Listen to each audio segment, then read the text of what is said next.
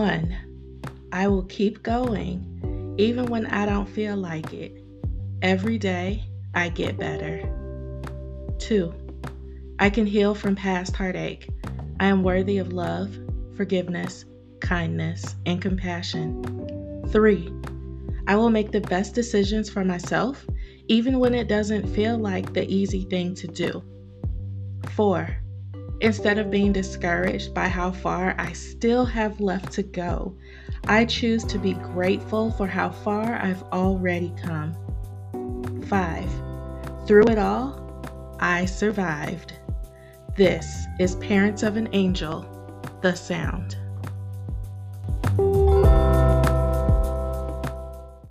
Hello, and welcome to the very first episode of Parents of an Angel, the sound. I'm your host, Caroline Jefferson, the author and founder of Parents of an Angel, a comforting community for grieving parents. I hate that we are connected through something as devastating as pregnancy or infant loss but I'm also thankful for the opportunity to connect with you and serve you during your healing journey. Like the saying goes, we've been put into a club that no one ever asked to be in, but here we are. I'm going to start by telling you a little bit about myself and then give you a sneak peek into season one of the podcast. Are you ready? I am so sorry, Jeremy and Caroline.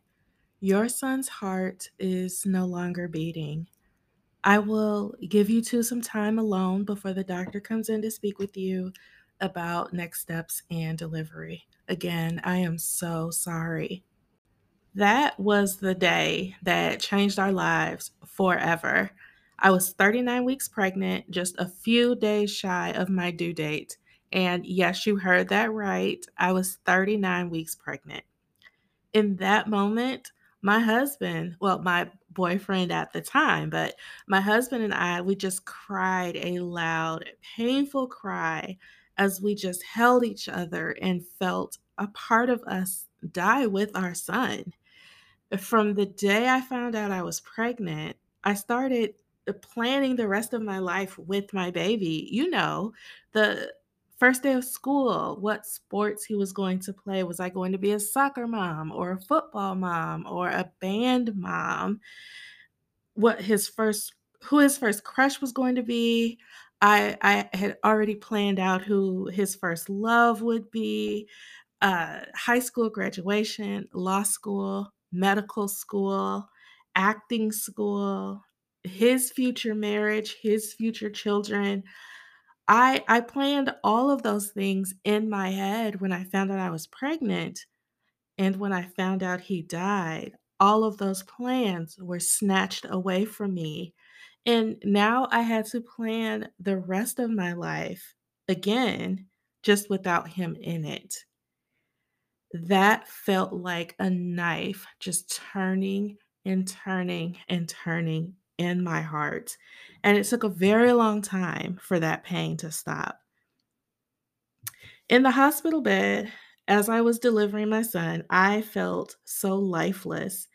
The only thing I could remember during delivery was that very cold silence when the nurses carried him away, and I didn't even get to hear him cry, feel his heartbeat, or anything because he was born sleeping.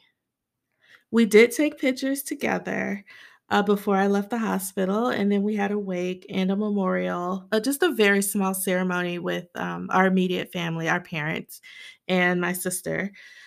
I, I will forever cherish those moments because those were the last moments that I had with him. And if I could be honest, it never felt like it was enough time. I would do literally anything just to have him here with us. But I am grateful, extremely grateful for the bonding time that I had with him when I carried him for nine months.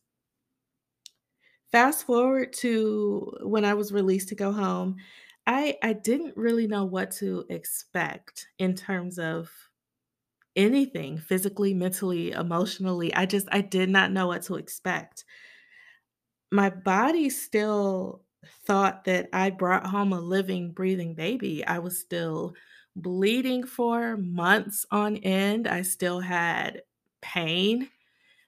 I was cramping a little. I still released breast milk. Like my body thought that I had a baby. It went through all of the motions as it would after childbirth.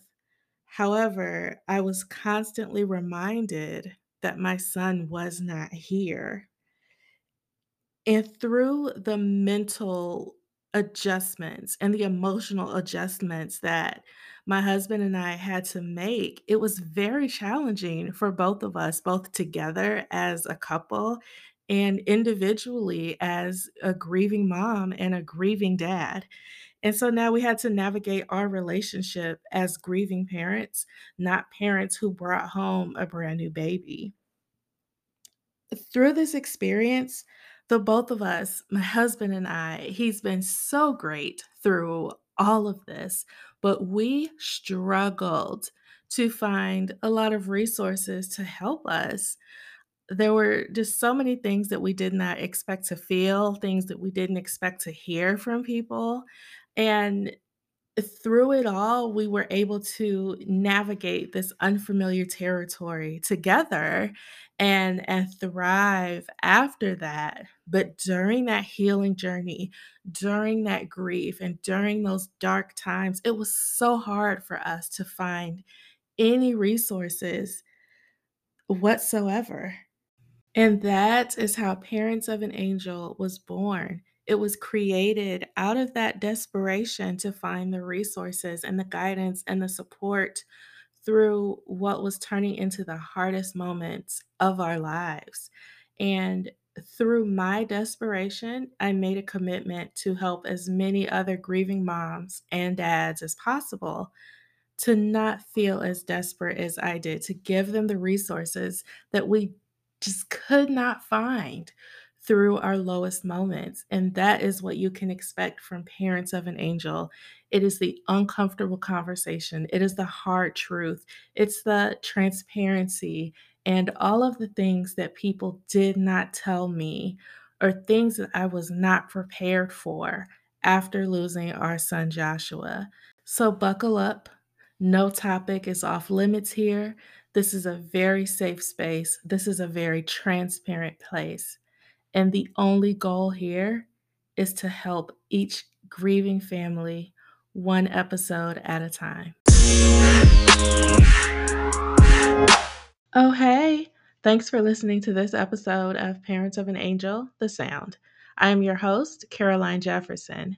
Make sure you visit parentsofanangel.com forward slash connect to receive my free guide 100 Ways to Remember Your Angel and Heal from Your Loss. And you can get your hands on my new book, Heartache, Healing, and Hope. Remember these three things to carry you through the week. You are not alone, your feelings are valid, and today is a great day for healing. I love y'all. Be well.